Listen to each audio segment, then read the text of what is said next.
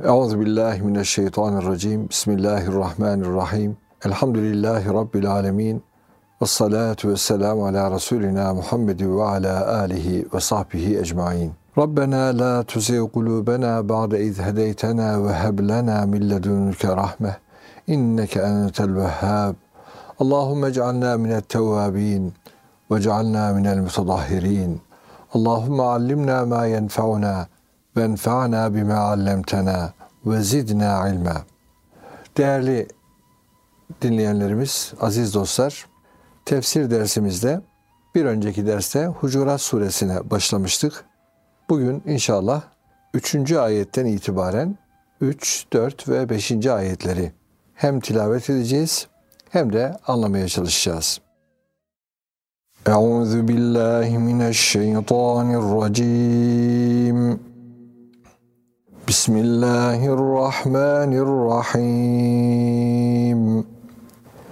إن الذين يغضون أصواتهم عند رسول الله أولئك الذين امتحن الله قلوبهم للتقوى لهم مغفرة وأجر عظيم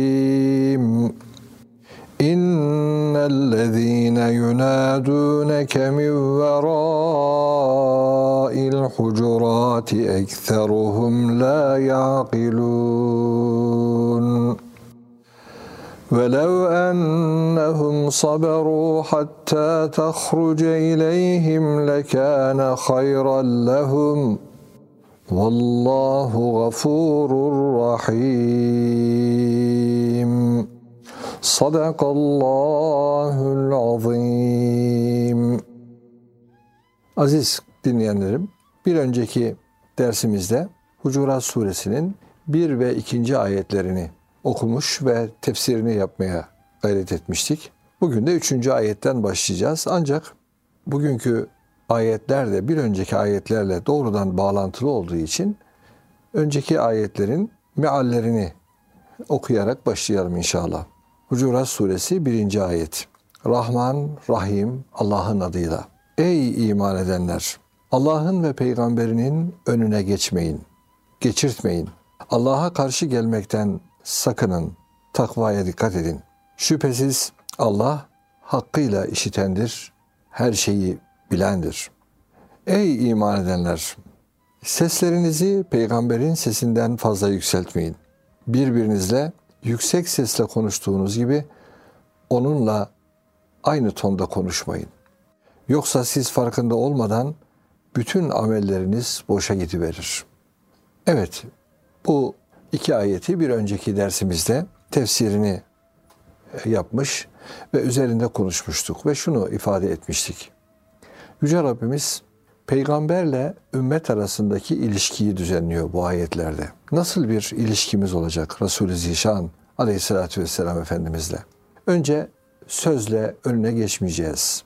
Fiille önüne geçmeyeceğiz. Onun hükmü varken kendimize göre hükümler vermeyeceğiz. Başkaları böyle bir yola tevessül ederse ona da fırsat vermeyeceğiz. Resulullah'ı daima önde göreceğiz, önde tutacağız. Biz onun peşinde ona uyacağız. Bir, bu noktada Yüce Rabbimiz ümmeti terbiye ediyor. Bir de sözün söyleniş tarzı itibariyle de birbirimizle konuştuğumuz gibi değil, Allah'ın Resulü ile konuştuğumuzun farkında olarak edebe dikkat edeceğiz. Sesimizin tonu da yükselmeyecek. Elbette Efendimizin sağlığında sahabe efendilerimiz bu ayetler indikten sonra çok daha dikkatli oldular. Elbette önceden daha dikkatli idiler. Ee, Birçok sahabiyle bu zaten vardı bu edep. Ancak daha da hassaslaştı, daha da inceldi mesele. Yüce Rabbimiz Habibine saygıyı kendisine saygı kabul ediyor. Ona itaati kendisine itaat sayıyor. Bu yönüyle Resulullah sallallahu aleyhi ve sellemle ilgili konuşurken bizim sadece sadece belki uzuvlarımızla yapıp ettiğimiz işler ya da dilimizle söylediğimiz sözler değil, kalplerimize bile dikkat etmek gerektiğini anlıyoruz. Çünkü bugünkü okuyacağımız e, bölümde Rabbimiz kalplerimize de dikkat çekiyor. kalplerle adeta Resulullah Aleyhisselatü Vesselam arasında nasıl bir duygu oluşacak ona da dikkat çekiyor. Ve bir önceki ayetle ilgili olarak hani sesinizi yükseltmeyin buyurulmuştu. Bunun üzerine gerçekten sahabe efendilerimiz titremeye başladılar. Hatta Sabit radıyallahu an kendini eve kapattı. Dedi ki benim sesim yüksek çıkıyor. Korkarım ki amellerim boşa gidecek. Ağlamaya başladı. Resulullah onu müjdeledi. Yok dedi sen istemez misin dünyada mutlu saadet içinde yaşa, şehit olarak öl. Allah da seni bağışlayacak. Senin sana cennet var diye onu müjdeledi adeta gönlünü aldı. Sen öyle değilsin dedi. Ama o artık Resulullah'ın yanında sesini yükseltmek bir tarafa belki fısıltı halinde bile konuşmuyordu. Çünkü orada susmayı daha büyük edep görüyordu.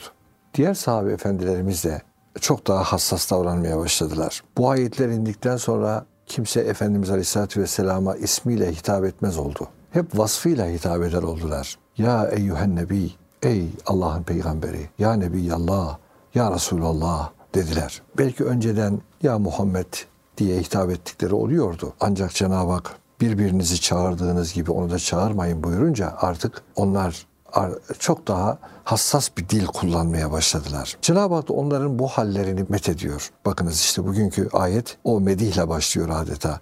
Üçüncü ayet Hucurat Suresi 3. Estağfirullah. İnnellezîne yaguddûne asvâtehum inde Rasûlillâh. Ulaikellezîne emtehanallâhu kulûbehum littakvâ. Lehum mağfiretun ve ecrun azim. Resulullah'ın huzurunda seslerini kısanlara gelince Allah onların kalplerindeki ilahi emirlere saygı ve bağlılık derecesini sınamış, onlar da bu sınamadan başarıyla çıkmışlardır. Onlar için bağışlanma ve pek büyük bir mükafat vardır. Yüce Rabbimiz bakınız burada imtihanallahu kulubehum littakva. Onların kalplerini takva için sınamış. Yani denemiş. Onları bir böyle bir testten geçirmiş adeta. Bu ifadeyi alimlerimiz iki şekilde anlarlar. İmtihane kelimesi bir şeyi halis kılmak, curufatından temizlemek, seçmek anlamlarına da kullanılıyor. Bu mana gözetildiği zaman şöyle anlaşılıyor. Allah onların kalplerini takvaya has eyledi. Yani onların kalplerine takvayı yerleştirdi. Onların kalplerinde takvadan başka bir şey kalmadı. E takva neydi? Takva insanın Allah'a karşı büyük bir saygı ve tazimle Allah'a ve Allah'tan gelenlere karşı büyük bir saygı ve tazimle o hudutları çiğnememe adına, yanlışa düşmeme adına tir tir titreyerek insanın kendisini bir şekilde herhangi bir zararla buluşturacak her türlü davranıştan uzak olması, hakkın gazabını ve azabını üzerine doğru çekecek her türlü davranışa karşı hassas bir duruş sergilemenin adı takvadır. İşte Yüce Rabbimiz onların kalplerini takvaya böylece hazırladı. Bu manayı verir bazı alimler. Bazı alimler ise çünkü bu cümle kuruluşu iki manaya da müsait görünüyor. İmtihanallahu kulubehum littakva. Takva adına onların kalplerini bir sınavdan geçirdi. Bu manada veriliyor.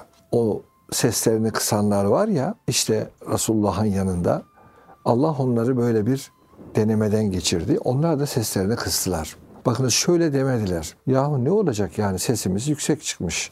Bunda ne mahsur var ki demediler. Yani bu kadar da fazla demediler. E, ve o saygının gerektirdiği edebe hemen sarıldılar. İşte bu takva sınavıydı ve kazandılar. Neden takva sınavıydı? Zira Yüce Rabbimiz tazimi, tazim ve hürmeti, hürmet duygusunu, saygı duygusunu takvaya bağlar. Mesela bir ayeti kerimede Rabbimiz şöyle buyurur. Ve men yuazzim şairallah fe inneha min takvel kulub. Yani kim Allah'ın şairine, alemlerine, bir takım dini işaretlere saygılı olursa bu kalplerin takvasından kaynaklanır. Elbette şairi din dediğimiz zaman, dinin alemleri dediğimiz zaman neler akla gelir başlangıçta? Mesela kelamullah, Allah'ın kelamı. Buna saygılı olmak takva ile doğru orantılı. Yüce, gönlünüzdeki takva duygusu ne kadar derinse ya da ne kadar kamilse belli bir kıvama erişmişse o kadar saygınız olur. Efendim Beytullah Allah'ın şairidir. Allah'ın evi. Allah'ın evine saygılı olmak. İşte ezan şairi dindir. Ezana saygılı olmak. Başka efendim Resulullah sallallahu aleyhi ve sellem Allah'ın elçisi. Ona karşı saygılı olmak. Demek ki Rabbimiz bir önceki ayette müminlere bir emir verdi. Dedi ki sesinizi yüksek çıkarmayın. Peygamberin yanında sıradan insanlarla konuştuğunuz gibi konuşmayın. Hemen ne yaptı sahabe efendilerimiz? Yanlış yaptık dediler. Kimisi ağladı. Kimisi böyle gerçekten sesini artık çok kıstılar. Anlatılır. Hazreti Ömer Efendimizin de sesi gürdür. Fakat Resulullah bile bazen bu ayetten sonra Hazreti Ömer'e Ömer bir daha söyle ne söylüyorsun dediği olmuştur.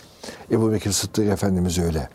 Adeta fısıltı halinde konuşmaya başlamışlar.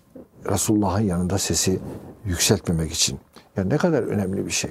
Ne kadar önemli bir şey. Demek ki aziz dostlar insanın muhatabına karşı eğer yüreğinde bir saygı, e, bir hürmet, ona karşı bir ciddi bir muhabbet, onun değerini takdir etme gibi bir özellik gönülde varsa o önce sese, söze sirayet ediyor. Elbette beden diline de sirayet eder. Beden dilinde de kendini gösterir. İnsan içindeki duyguları gizleyemez. İşte bir takım bugün bunlar da gelişti. Beden dili okumaları var mesela birçok. Diyor ki şöyle durursanız e, karşıdaki muhataba değer verdiğiniz anlaşılır. Ya da şöyle yaparsanız değer vermediğiniz anlaşılır diye beden dili bazen göz, bazen el, bazen vücut, vücudun duruşu, bakışı bunların her biri muhataba değer verip vermediğinizle doğrulantılı. İsterseniz dilinizden şeker gibi cümleler dökülsün. Dilinizden şeker gibi cümleler dökülür ama e, bedeniniz öyle söylemiyordur. İkisi buluşmadığı zaman sırıtır. Hani yağcılık dersiniz bazen değil mi? Çok argo bir tabir ama işte o özden gelmediği zaman, yürekten beslenmediği zaman o cümleler sırıtır. Ya kuru cümleler halinde efendim dökülür ya da sizi ne bileyim sözüne güvenilmez, iki yüzlü, çok yüzlü adam haline dönüştürür. Yani bunun için Yüce Rabbimiz burada diyor ki siz aslında bir sınavdan geçtiniz. Kalpleriniz bir denendi. İmtihanallahu kulubehum takva. Bakalım orada takva ne kadar var, ne kadar yok bir denendiniz ve bunu bu sınavı geçtiniz. Nasıl geçtiniz? Çünkü siz onun yanında artık seslerinizi yükseltmiyorsunuz. Seslerinizi kısıyorsunuz. Alimlerimiz tabi bu ve benzeri ayetlerden yola çıkarak bir takım farklı edepler de çıkarırlar bunlardan. Derler ki bir insan bir alimin yanında, bir arifin yanında, bir amirin yanında, efendim bir büyüğün yanında sesini yükseltmez. Sesin yüksek çıkması kimi zaman edepsizlik olarak algılanır. Muhatabın duyma problemi yoksa sesinizi niye yükselteceksiniz ki? Zaten Cenab-ı Hak yüksek sesle konuşmayı, bağırmayı sevmiyor. Bağırarak konuşmayı sevmiyor Yüce Rabbimiz. Lokman Hakim'in dilinden Kur'an-ı Azimüşşan'da Cenab-ı Hak yavrucuğum der sesini de yüksek yükseltme. E, çünkü en bet, en hoşlanılmayan, nefret edilen ses böyle merkeplerin anırmasıdır der. Anırmak tabiri biliyorsunuz merkeplerin ses ve konuşma türleri anırma diye Türkçe'de bilinir. Bu yönüyle o ses tonu, o ses şekli merkebe yakışır. O Allah'ın o varlığını da asla bu küçük düşürmez. O varlığı yaratan da Allah, onun sesini yaratan da Allah. Ama insandan farklı bir edep bekliyor Cenab-ı Hak. E, merkepten de edep beklenir mi? E, onu bilemeyiz. Yüce Rabbimiz onlara bir elbette bir yazılım yüklemiş. Efendim onlara bir hayat tarzı yüklemiş. Onların sesi, tonu farklı farklı, konuşmaları farklı farklı. Fakat insana diyor ki ben sana çok daha farklı özellikler yükledim. Sen bu özelliklerinle onun gibi olmamalısın. O kendi içinde, kendi dozunda, kendi kıvamında güzel. Allah'a hiçbir mahlukunu küçük görmeyiz. Bu ayette o mahluku o varlığı, o merkebi küçük görme anlamında bir ifade değildir. O insana yakışmıyor öyle bağırarak konuşmak anlamında bir uyarıdır Yüce Rabbimizin. Lokman Hakim'in dilinden oğluna tavsiye diye Kur'an'dan nakledilir. İşte demek ki ama, ama buradan şunu anlayacağız. Demek ki ses yüksekliği, yüksek sesle konuşmak hele hele gerekmediği halde bazen gerekir. İnsan karşıdaki muhatabımızın kulağında bir özür vardır Ya duymuyorum der. Biraz yüksek sesle konuş. Sesini yükselt der. Tamam yükseltirsiniz. Bu edepsizlik değil. Veya büyük bir topluluğa konuşuyorsunuz. Orada kısık sesle konuşmak elbette sesinizi ulaştırmayacak. Mesajı iletmeyecek. O zaman sesinizi gerektiği kadar yükseltirsiniz. Fakat böyle bir durum söz konusu değilken normal sohbet ortamında veya ikili ilişkilerde böyle yüksek sesle konuşmak Cenab-ı Hakk'ın çok da razı olduğu bir konuşma türü değil. Hoş gördüğü bir konuşma türü, konuşma tarzı değil. Şunu belki dikkat etmişsinizdir, her birinize görmüşsünüzdür. Bir insanın olgunluk seviyesi arttıkça hem sözünün sayıca e, ya da keyfi, e, kemmiyet itibariyle diyelim, nicelik itibariyle diyelim hem sözü azalır, azalır ama özleşir. Bakın sözü azalır fakat özleşir. Kuru söz, boş söz, lüzumsuz söz olmaz. İkincisi sözünün de tonu düşer. Büyük ariflerin, büyük alimlerin, Rabbani alimlerin böyle bağıra bağıra konuştuğunu duyamazsınız. Bağıra bağıra konuşan insanlar çoğunlukla diyelim, hadi hepsi hakkında konuşmayalım ama çoğunlukla altyapılarındaki boşluğu sesleriyle kapatmaya çalışanlardır. Öyle diyelim. Sesleriyle kapatmaya çalışanlardır. Bu yönüyle sesi kullanmak, doğru kullanmak, nezaketli kullanmak, yerine göre efendim kullanmak e, o da bir sanattır. O da bir akıl göstergesidir. Hatta firaset ve basiret göstergesidir diyebiliriz. İşte Yüce Rabbimiz burada bu sahabe efendilerimizi met ediyor. Onlar diyor seslerini Resulullah'ın huzurunda kıstılar ya işte onlar Allah'ın gönüllerini, kalplerini takvaya hazırladığı ya da takvalarını imtihan edip adeta takvalarını daha da tamamladığı, geliştirdiği, yücelttiği kişilerdir. İmtihane kelimesi biraz önce de ifade ettiğim gibi mesela altını ateşe sokarak o onun içine karışmış farklı madenlerin eritilerek has hale getirilmesi anlamında da kullanılan bir kelime. Bu yönüyle bazı alimlerimiz derler ki onların kalplerini adeta takva ile doldurdu Allah ve değerlerini yükseltti demek. Takva bir de insanın Allah katındaki değerini yükselten yegane ölçü. Yine bu Hucurat suresinde gelecek. İnne ekrameküm indallahi etkaküm. Sizin en şerefliniz, en mükerreminiz Allah katında en muttaki olanınızdır. Yani bu takvadan nasibiniz ne kadarsa Allah katındaki şerefiniz o kadardır. O zaman demek ki insanın konuşmasında büyüklerine saygı ve itibarı gözeterek sesini kısması onun aynı zamanda Allah katındaki derecesini de yükselten bir özelliktir. Bir cümle daha şöyle e, söyleyebiliriz. Bir kimse eğer Allah Resulüne saygı ve sevgiden yana yoksunsa o takvadan da mahrum biridir. Zaten biz bunu yaşayan Evliyaullah'ta da, velilerde de, büyüklerde de görürüz. Selefi salihin diye bildiğimiz eskilerde de görürüz. İnsanın manevi terakkisi, tekamülü arttıkça Hazreti Peygamber'e karşı hem aşkı, muhabbeti hem de saygısı artar. Resulullah'ın ismi şerifi anılınca gözü yaşaran çok insan vardır. Onun mübarek ismi ismi şerifini diline alırken nasıl bir itina ile aldığını, nasıl böyle efendim hürmet ve saygı ifadeleriyle birlikte andığını görürsünüz, duyarsınız, okursunuz. Cenab-ı Hak hepimize nasip etsin. Gönlümüzdeki takvayı büyütsün. Aziz dostlar, her şey orada. Her şey gönülde başlıyor. Bütün davranışlarımızın ve sözlerimizin kökü gönüldedir. Eğer o davranışlarımız, sözlerimiz güzel bir gönüldeki güzel takva duygularıyla beslenirse o zaman her birinde bir edep sezilir, nezaket sezilir, incelik sezilir. Ama takvadan yoksunsa bir gönül orada yapıp ettiklerinizi dıştan ne kadar süslerseniz süsleyin suretten öteye geçmez. Bir resim gibidir cansız bir resim gibidir. Bir de misal veriliyor bununla ilgili. Yine aynı konu devam ediyor bakınız. Dördüncü ayet.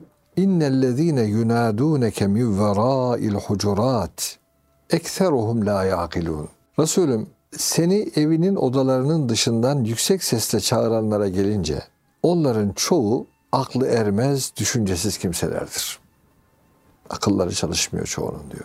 Efendimiz Aleyhisselatü Vesselam'ın Mescid-i Nebevi'nin etrafında hücreleri vardı. Yani odalar. Hücre oda demek. Efendimizin ailelerine tahsis edilmiş oda. Odalar vardı. Dokuz kadar oda olduğu ifade edilir e, kaynaklarımızda. Efendimiz Aleyhisselatü Vesselam namazdan sonra bazen özellikle öğle namazından sonra kaylule e, diye bildiğimiz istirahat, kısa süreli istirahat yapar. Bugün bile hala o sıcak bölgelerde bu kaylule önemli bir ihtiyaçtır. Bir insanın yeniden adeta dipdiri bir şekilde gününe devam etmesi için çok önemli bir aradır o istirahattir. Efendimiz de bu istirahat esnasındayken bir kabile, Beni Temim kabilesi e, Peygamber Efendimiz sallallahu aleyhi ve sellem'i görmek, tanımak için onunla bir görüşme adına mescide gelirler. E, Efendimiz odalardan çekildiği için mescitte değildir. Bağırmaya başlarlar. Ya Muhammed, ya Muhammed, ya Muhammed odaların etrafında. Efendimiz Aleyhisselatü Vesselam tabi son derece nezaketli. Muhtemelen tabi çıkmış Aleyhisselatü Vesselam Efendimiz. Ancak Cenab-ı Hak o son derece o nezaketli peygamberin gönlü incinmesin diye kendisi söyleyemiyor. Hakikaten o kadar öyle ayetler var ki değerli dostlar. Resulullah'la bir anlamda ümmetin protokol kurallarını Allah Celle Celaluhu kıyamete kadar devam edecek olan ilahi kelamı Kur'an'da anlatır yani. Adeta Hazreti Peygamber'e nasıl davranacaklarına dair gerçekten protokol kuralları konur. İşte başka ayetlerde de var. İşte evine yemek için davet edildiğinizde der, yemeği yiyince der, hemen dağılın. O size söyleyemiyor. Hayasından söyleyemiyor diyor. Çekiniyor, söyleyemiyor. Resulullah'ın söyleyemediğini Cenab-ı Hak ayetle söylüyor. E nasıl bir şeydir? Allah Resulü Aleyhisselatü Vesselam'ın Allah katındaki değeri nasıl bir yüceliktedir ki Cenab-ı Hak onun gönlüne hafiften bir efendim eziyet verecek ne varsa ayet indiriyor. Burada da böyle. Yani işte istirahat halindesiniz. Bağırıyor dışarıdan üç kişi. Halbuki çok mesela çıkılsa Resulullah Efendimiz Aleyhisselatü Vesselam buyurun dese belki hani böyle bağırmanıza gerek yok arkadaşlar dese problem yok belki. Fakat onu bile söyleyemiyor Efendimiz Aleyhisselatü Vesselam. Nasıl bir tahammül var. Belki içine atıyor. Yanlış anlaşılır diye belki çekiniyor. Belki ya ben böyle söylersem şimdi bunlar incinirler, uzaklaşırlar diye böyle bir endişe gösteriyor. Adeta kendinden veriyor hep öyle diyelim. Kendinden vererek, sürekli kendinden vererek bir davet yürütüyor. Ama Yüce Rabbimiz de Habibine karşı son derece haris. O da o incinmesin. Yani ona yapılan bir eziyeti Cenab-ı Hak e, çok büyük bir adeta ceza ile cezalandırmak istiyor. Amelleriniz boşa gider diyor bakınız. Ben bütün amellerinizi silerim diyor. Yani eğer diyor Habibime saygı göstermezseniz, sesiniz onun sesinden yüksek çıkarsa dikkat edin sıfırlanırsınız diyor yani. Sıfırlanırsınız. İşte burada da o diyor nida edenler, bağıranlar, çağıranlar o kabile. Burada bir örnek kabile. Elbette e, sahabe efendilerimizin hepsi böyle değil. Onlar uzun zaman Resulullah'la beraber bulunanlarda müthiş bir Resulullah'a karşı saygı var, edep var. Ancak bunlar biraz da civardan gelmişler, yeni gelmişler. Belki hoş görülebilir değil mi? Dışarıdan gelmişler, bilmiyorlar. Bedeviler bir kısmı. Bu kabalık diye ifade edebileceğim şey onlara yakışabilir. Çünkü neticede mektep, medrese görmemiş insanlar mazur görülemezler miydi? Bazı müfessirlerimiz derler ki elbette mazur görülebilirdi ama Cenab-ı Hak şehirlisini de köylüsünü de müminlerin her birini medeni kişilikler, kimlikler olarak inşa etmeyi murad ediyor. Yani edep sadece toplulukta yaşayan, şehirde yaşayana lazım, dağda yaşayana lazım değil diye bir durum söz konusu değil. Onları da terbiye etmek istiyor Yüce Rabbimiz. Onun için onları gündem yapıp adeta ayetlerde gündem yapıp bu şekilde davranmalarının doğru olmadığını ve ekseruhum la yakilun diyerek de onların çoğu akıllarını çalıştırmıyor. Yani kiminle konuştuklarını bilmiyorlar. Ve nasıl davranacağını bilmiyorlar. Bu konuda bir düşünce geliştirmemişler diye Yüce Rabbimiz onların çoğu böyledir diyerek bir kısmının öyle olmadığını da ifade etmiş oluyor. Gerçekten edep Cenab-ı Hakk'ın öğretmesiyle öğretilebiliyor. Gelenekler, göreneklerle elbette öğrenilebiliyor. Ama öyle edepler var ki onlar ilahi ilhama dayanması gerekiyor adeta. Bu bakımdan eskiler edep yahu diyerek Allah'ım bize edep neyse onu lütfeyle diye niyazda bulunmuşlar. Edep yahu. Oradaki hu'yu Allah diye düşünecek olursak Ya Rabbi edep niyaz ediyoruz. Gönlümüze ilham et demek bir yönüyle. Edep bir tac nuru hüdadan. Ki yol tacı emin ol her beladan demiş şairimiz. Yani Cenab-ı Hak'tan, Cenab-ı Hakk'ın nurundan bir taçtır diyor edep. Sen o edep tacını giymeye bak.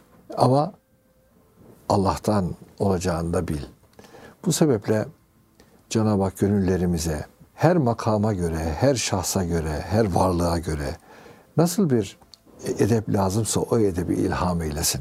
Niyazımız budur. Yoksa kitaplardan okuyarak da bir şeyler öğrenilir ama sanki edebi de gönül hissedecek. E, gönül hissedecek. Gönle ilhamlar bırakılacak. Öğrenme çabası olana Allah bir yoluyla öğretir. Bazen insan kuluyla öğretir. Bazen başka şekillerde öğretir. Öğretir, öğretir.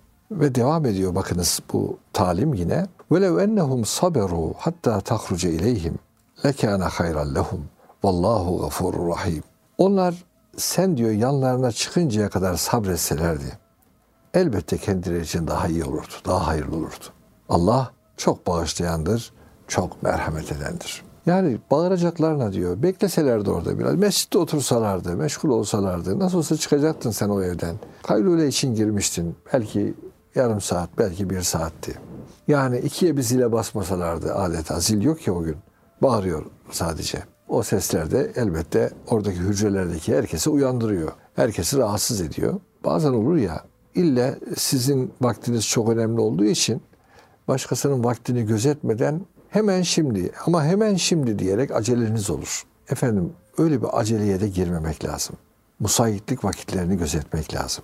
Sabah da arayabilecekseniz bir insanı gece 12'de aramayın.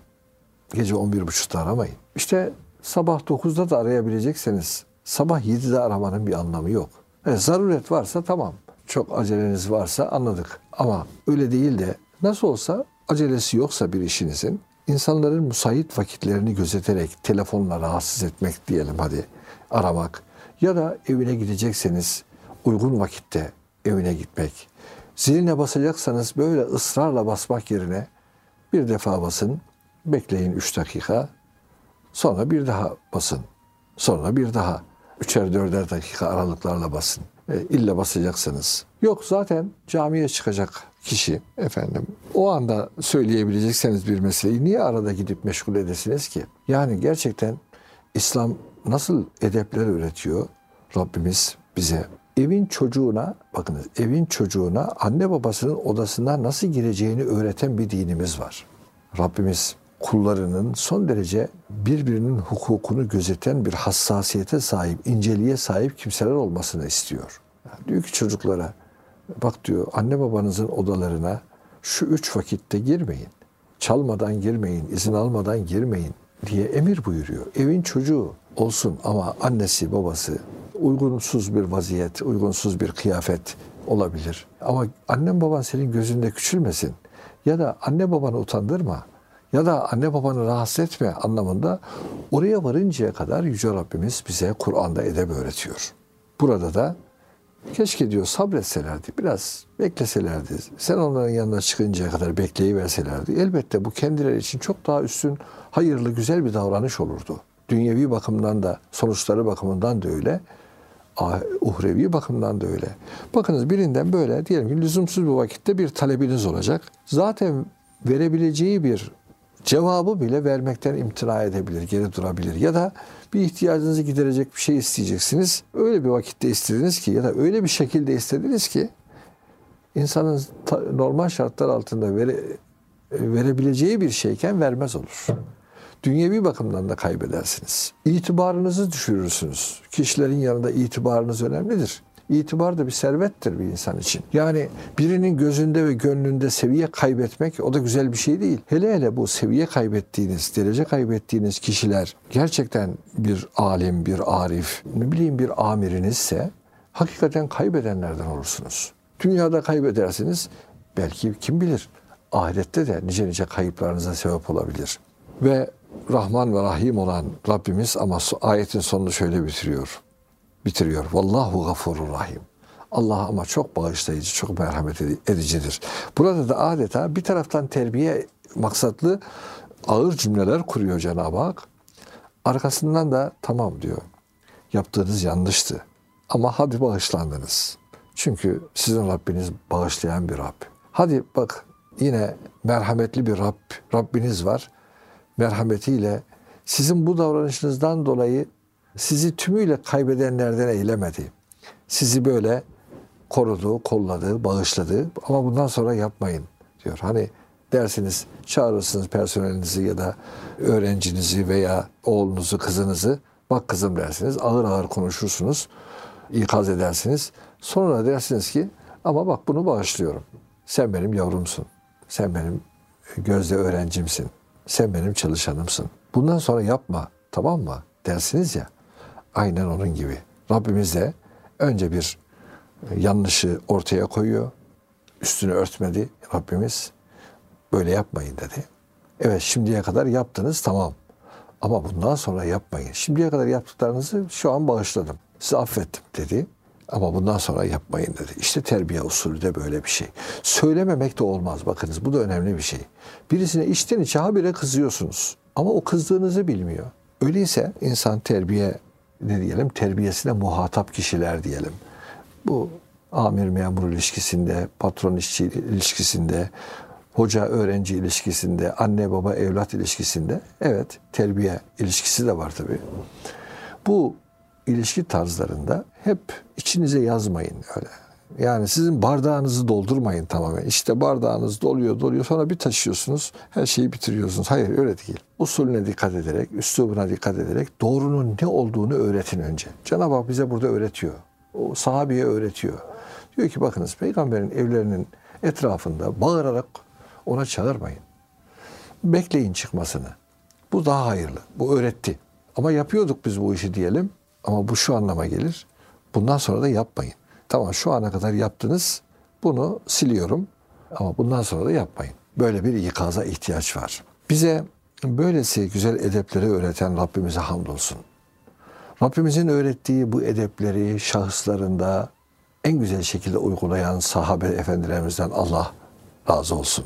Habibullah sallallahu aleyhi ve selleme karşı da Rabbimiz gönlümüzde gerekli tazim, hürmet ve saygı duygusunu inşallah yükselsin, daha da derinleştirsin, takvamızı artırsın.